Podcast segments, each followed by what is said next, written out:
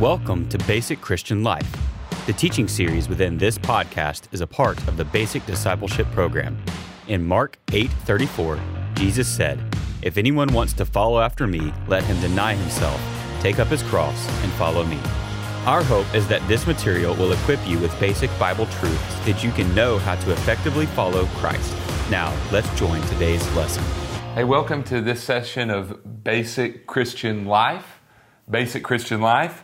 And in this session, session number nine, we're talking about the Holy Spirit, the third person of the Trinity. You know, this doctrine really makes Christianity distinct from all other world religions. This doctrine highlights this unique feature of Bible truth. God exists in three persons God the Father, God the Son, and God the Holy Spirit. We see this reality very early on in Scripture. You see it in Genesis 1. The Bible says, In the beginning, God created the heavens and the earth.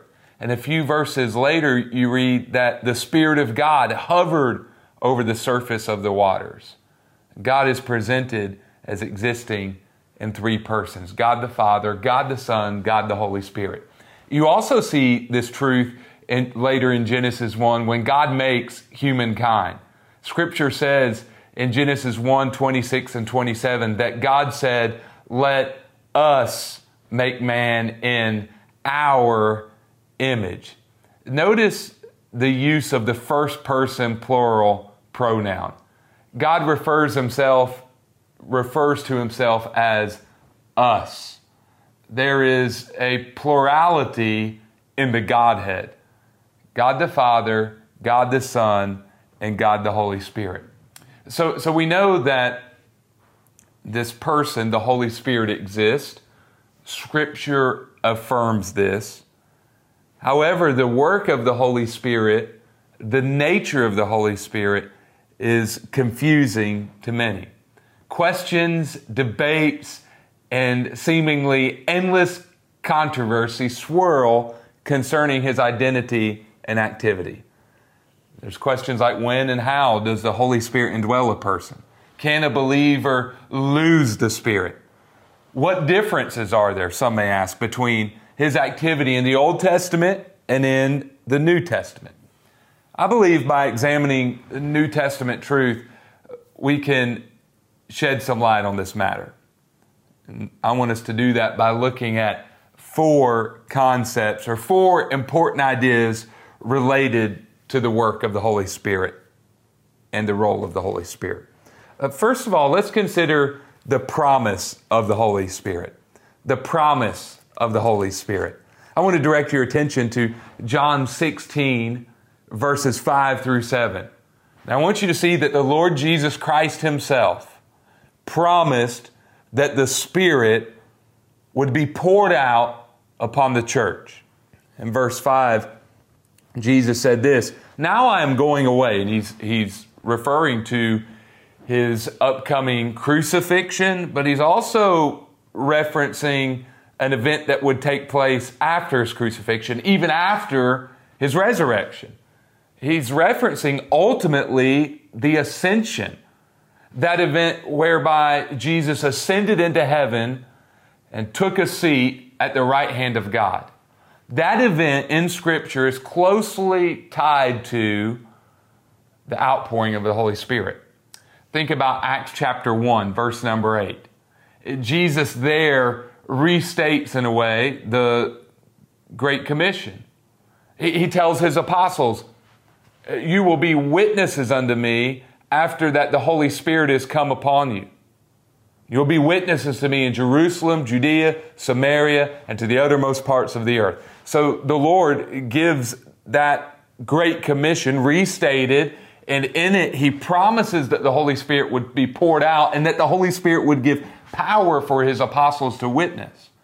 And right after He gives that promise, Acts chapter 1, verse 9, we see that Jesus is taken up to heaven in front of them. And so the ascension of Jesus and the outpouring of the Spirit are closely related to, get, to, to, to one another. So Jesus here says, I'm going away to him who sent me, And and not one of you ask me where are you going. So he's referring to the ascension. He's going to be with the Father at the right hand of the Father. And he says in verse 6, Yet because I've spoken these things to you, sorrow has filled your heart. Nevertheless, I'm telling you the truth. It is for your benefit that I go away, because if I don't go away, the counselor will not come to you. If I go, I will send him to you. So Jesus promises this person here called the counselor. The New Testament uses Greek language that speaks of a comforter. There's actually a compound word in the Greek New Testament used to refer to the Holy Spirit. It's a compound word in the Greek, paraclete, that refers to one who para comes alongside. It's a preposition to speak of something being alongside another thing. And then cleat contains that word for call, kaleo. And so the language refers to one called alongside, compound word, called alongside. Now, it's a great depiction of the, the work of the Holy Spirit. He is called uh, to be alongside us as we go throughout life. He is called to the believer's side to provide assistance and help. And notice these profound words of Jesus. He says it's actually better for him to go away because when he goes away, we'll receive the Holy Spirit and get the essence of Jesus' teaching here. And Jesus, in one way, says it's better for him to go to heaven because him going to heaven means that we have the Holy Spirit within us. And so you could say that in one sense, the Holy Spirit's presence is better than Jesus by your side because with the Holy Spirit, you have him on the inside and he's there to help you. Notice this great promise. Disciples should anticipate, they should expect to have the Holy Spirit in their life. Jesus has given a promise. I want us to notice that promise, but number two, I want us to think about not only the promise of the Spirit, but the presence, the presence of the Spirit. Matthew 28 20, in giving the Great Commission, Jesus gave this promise as well. He said, I am with you always to the end of the age. Now, notice what's involved with the Holy Spirit in the life of the believer. The Holy Spirit in the life of the believer means that we always have Jesus with us. We have His presence. Jesus has promised the Holy Spirit. And the Holy Spirit's indwelling means that we always have Jesus' presence with us. He is a guide by our side throughout our life. We are never orphans. We are never alone. We are never abandoned. God is with us. So notice the, the meaning of this doctrine of the Holy Spirit. The Lord is Emmanuel, God with us. We haven't been called to follow a strict code of ethics. We haven't been called to just a cold creed. No, God Himself is with us and in us through the Holy Spirit. We have a real personal and intimate relationship with God. This is what makes Christianity distinct from all other world religions. We haven't been called to just follow God. We've been called to be filled by God and the Holy Spirit. So you have a helper. You have an empower. You have a comforter. You have a guide in the Holy Spirit. Understand this great truth and teaching of Scripture. We see the promise of the Spirit. Jesus has promised the Spirit. We see the presence of the Spirit. This is a relational thing. Number three, I want you to consider the permanence of the Spirit. Uh, this is critical for us to grasp as New Testament Christians. Uh, the Bible teaches us that the indwelling of the Holy Spirit is something that is continual throughout the Christian life. It is something that we are guaranteed of. Uh, we are told in Scripture that the Spirit will never leave us nor forsake us. J- Jesus said that, Matthew 28 20. But consider some other scripture. Ephesians 1:13 says, "In him, speaking of Christ, you also, when you heard the word of truth, the gospel of your salvation, and when you also believed, he's referring to that moment of salvation. Someone hears the gospel and then they place their faith in Christ. He says, when you also believe, listen, you were sealed in him with the promised Holy Spirit. Paul uses here ancient language that was used of one sealing an official document from a Roman official. Document might be sealed with a wax seal or signature. And that seal prevented that document from being tampered with. As a messenger delivered the document, the one who received the document could look and examine the seal and ascertain whether or not the document had been tampered with or messed with. The seal was a symbol of security in the ancient world. Paul uses that language to depict what the Spirit does in our life. When one is saved, when one places his or her faith in Christ, the Holy Spirit comes to live within that individual. And as a result, that individual can't be messed with. Satan, the world, the flesh, the devil cannot snatch that individual from the Lord. The Holy Spirit is a seal. And listen to what he says in verse 14. He said, He is a down payment of our inheritance. The Spirit is until the redemption of the possession to the praise of His glory. In other words, here's what the Bible teaches the seal of the Spirit will remain in effect all the way up until the day of redemption, glorification, the new heaven and the new earth. So get Bible teaching. Despite all of the thinking that's out there, God promises when you are born again, you are born again permanently. What's truly born again of the Spirit cannot be unborn again. This is the idea of Jesus in John chapter 3 when he speaks of this great doctrine called, we often call regeneration. When Jesus talks about this act of being born again, he teaches that it is a permanent type of thing. He says in John 3 3, Truly I tell you, unless one is born again, he cannot see the kingdom of God. What does it mean to be born again? Nicodemus asked. Does a person enter his mother's womb a second time to be born? Jesus answered, verse 5 Truly I tell you, unless someone is born of water and the Spirit, he cannot enter the kingdom of God. Here's Jesus teaching. Born of water, that refers to birth physically through a woman. We know of the water breaking at childbirth. This concept of water in the ancient world was a concept used to refer to a physical birth. Jesus says, in order to see the kingdom of God one day, in order to be saved, in order to live forever with God in heaven, in order to have a relationship with God in the here and now, you've got to have that physical birth of water, but you also need to be born of the Spirit. You need to have a spiritual birthday. You need to have that time in your life where you repent of your sins and trust in Christ. You need to have that time in your life where you experience the invasion of the Holy Spirit in your life. Ephesians 1 13 through 14. Jesus says, Whatever is born of the flesh is flesh, and whatever is born of the Spirit is spirit. Don't be amazed that I told you you must be born again. You should know this. You got to have a physical birthday and a spiritual birthday. Jesus says the wind blows where it pleases and you hear it sound, but you don't know where it comes from or where it's going. So is it with everyone born of the Spirit. This is a miraculous thing. When we are born again, the Lord puts a spirit within us.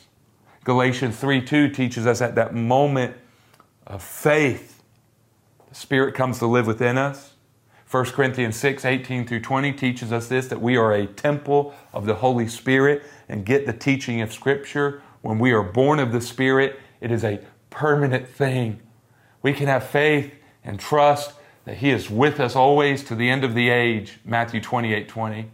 We can have trust and belief that we have been sealed and that seal will stay intact until the day of redemption. Oh, have confidence, believer. Stand strong into faith. Be of good courage and joy and have hope, knowing that God's Spirit is within you you haven't been just called to follow a teacher. You haven't been called to just try to mimic Christ's lifestyle. No, He's put His nature within you. And that nature will never change, it'll never leave. We have a promise for the presence of God permanently being within us. Number four, I want you to consider what I would call the production of the Spirit. Uh, the production of the Spirit. We read in Galatians chapter 5 that the Holy Spirit of God is what actually produces Christian virtue within us. See, I remember becoming a believer and I knew my language had to change. I had a bad habit of using corrupt, dirty speech with my friends. And at first, I tried to change my speech patterns through my own power. I soon learned I couldn't change it. I needed help from the other side. I knew I was helpless in and of myself to change how I talked or how I thought. I needed help from God. I soon came to the place of despair where I realized, man, I have no ability to produce the life of Jesus. Then I began to study Scripture and I was relieved to find God never expected me to produce the life of Christ in and of myself. He's given His Spirit to produce Jesus in me. This again is where Christianity is different from all other world religions.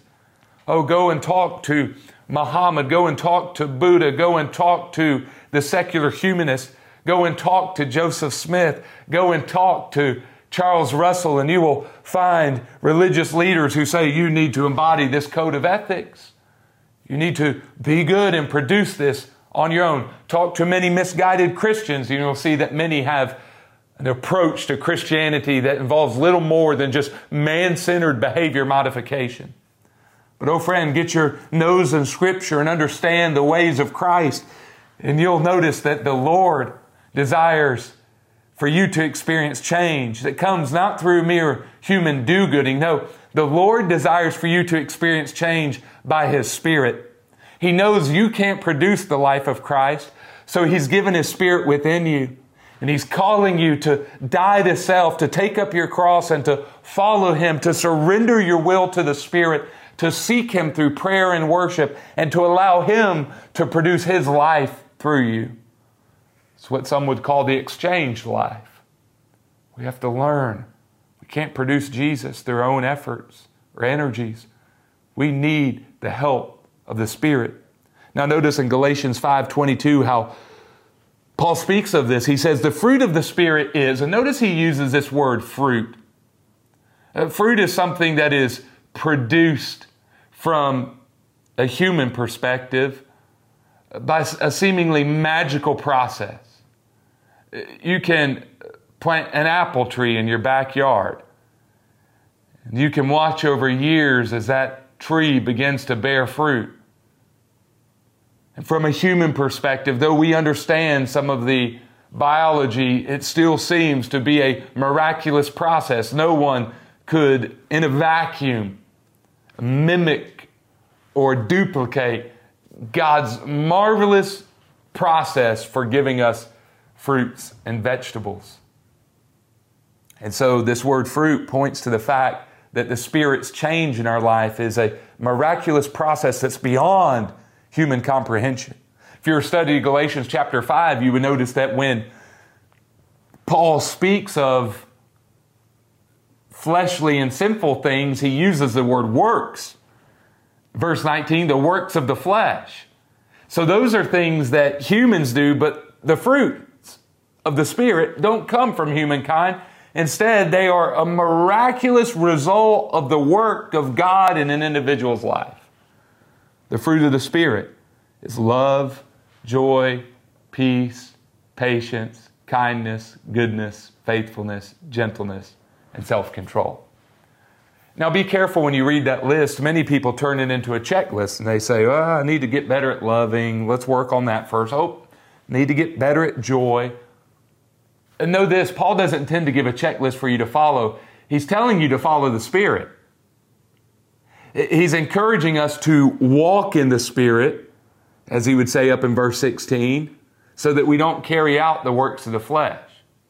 And Paul's teaching us that when we walk in the Spirit, these are the types of things we produce The list isn't intended to be an all inclusive list. You could add other things to this list. Paul is just by inspiration of Holy Spirit giving some of the things that the Spirit will produce in our life. And, his point is to say, hey, when you're walking the Spirit, this is generally how you live. This is what you can expect to see in your life. As overall the point is this Christian virtue doesn't come from human energy, it comes from the Spirit of God.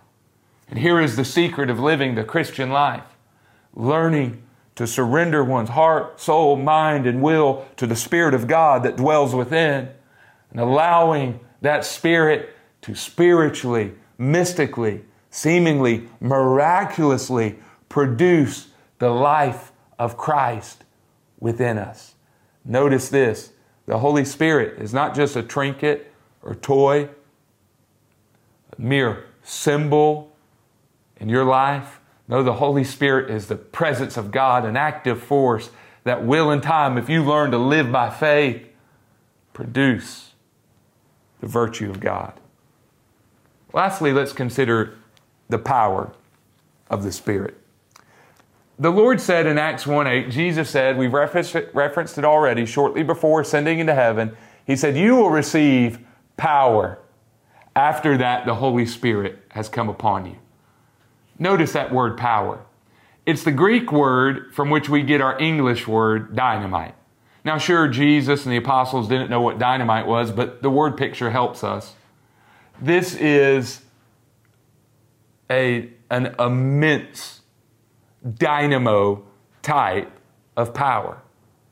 This is otherworldly power. This is power with an awesome effect. So know this when you got saved, the Lord put His Spirit within you, and it is the Lord's will for that Spirit to have a powerful effect in your life. In what regard? In regard to gospel ministry. You will receive power after that the Holy Spirit has come upon me on you and you will be witnesses for me. So notice the Lord's will for your life. He's given the Spirit of God and now he desires for that Spirit and power to help you be a witness. And your family, with your spouse, with your children, grandparents, in laws, he wants you to be a bright light for Jesus and to bear witness for the gospel of the Lord. In your circle of influence, in your neighborhood, at work, at restaurants, shops, banks, hair salon, barber shop in town, He wants you to go out in power as a witness for Him. He wants others to see Jesus in you, and He wants you to share your testimony and share the good news with others within your circle of influence. And He wants to powerfully work through you. He wants you serving within your local church, ministering for the gospel. He wants you going on short term mission trips. He wants you perhaps serving Him in some type of ministry so that through great, in great power, the Holy Spirit might make Christ known. Know that the Holy Spirit brings power for witnessing. Uh, Jesus remarked on this in John chapter 16 in verse number 8, we go back to that passage in that chapter. There, Jesus said, When He comes, speaking of the Spirit, He will convict the world about sin, righteousness, and judgment. Know this the Lord, through the indwelling of the Holy Spirit, wants to use you as a witness for Him. And as you are faithful to live the Christian life and let your light shine, as you're faithful to give your testimony and truth and love, regularly share the gospel, the Holy Spirit will do the work. The Holy Spirit is the one who convicts the world of sin, righteousness, and judgment. So let yourself be free. Don't be under this burden that you've got to change people. Love Jesus, love others, live the life of Christ. Let your light so shine. Look for opportunities to share your testimony and to share gospel principles with others. And pray that the Lord of the harvest, that the Holy Spirit would convince people of these realities sin, righteousness, and judgment. And sit back and watch as in great power the Lord uses you as a witness in this generation. Thanks be to God for the third person of the Trinity, the Holy Spirit. Thank you for joining us today for our lesson on basic Christian life. Stay current with other episodes by subscribing to our podcast or visit us online at basicdiscipleship.net. If you have any questions about the materials presented in this lesson, or if you would like to give feedback, email us at info at basicdiscipleship.net. Thanks for listening.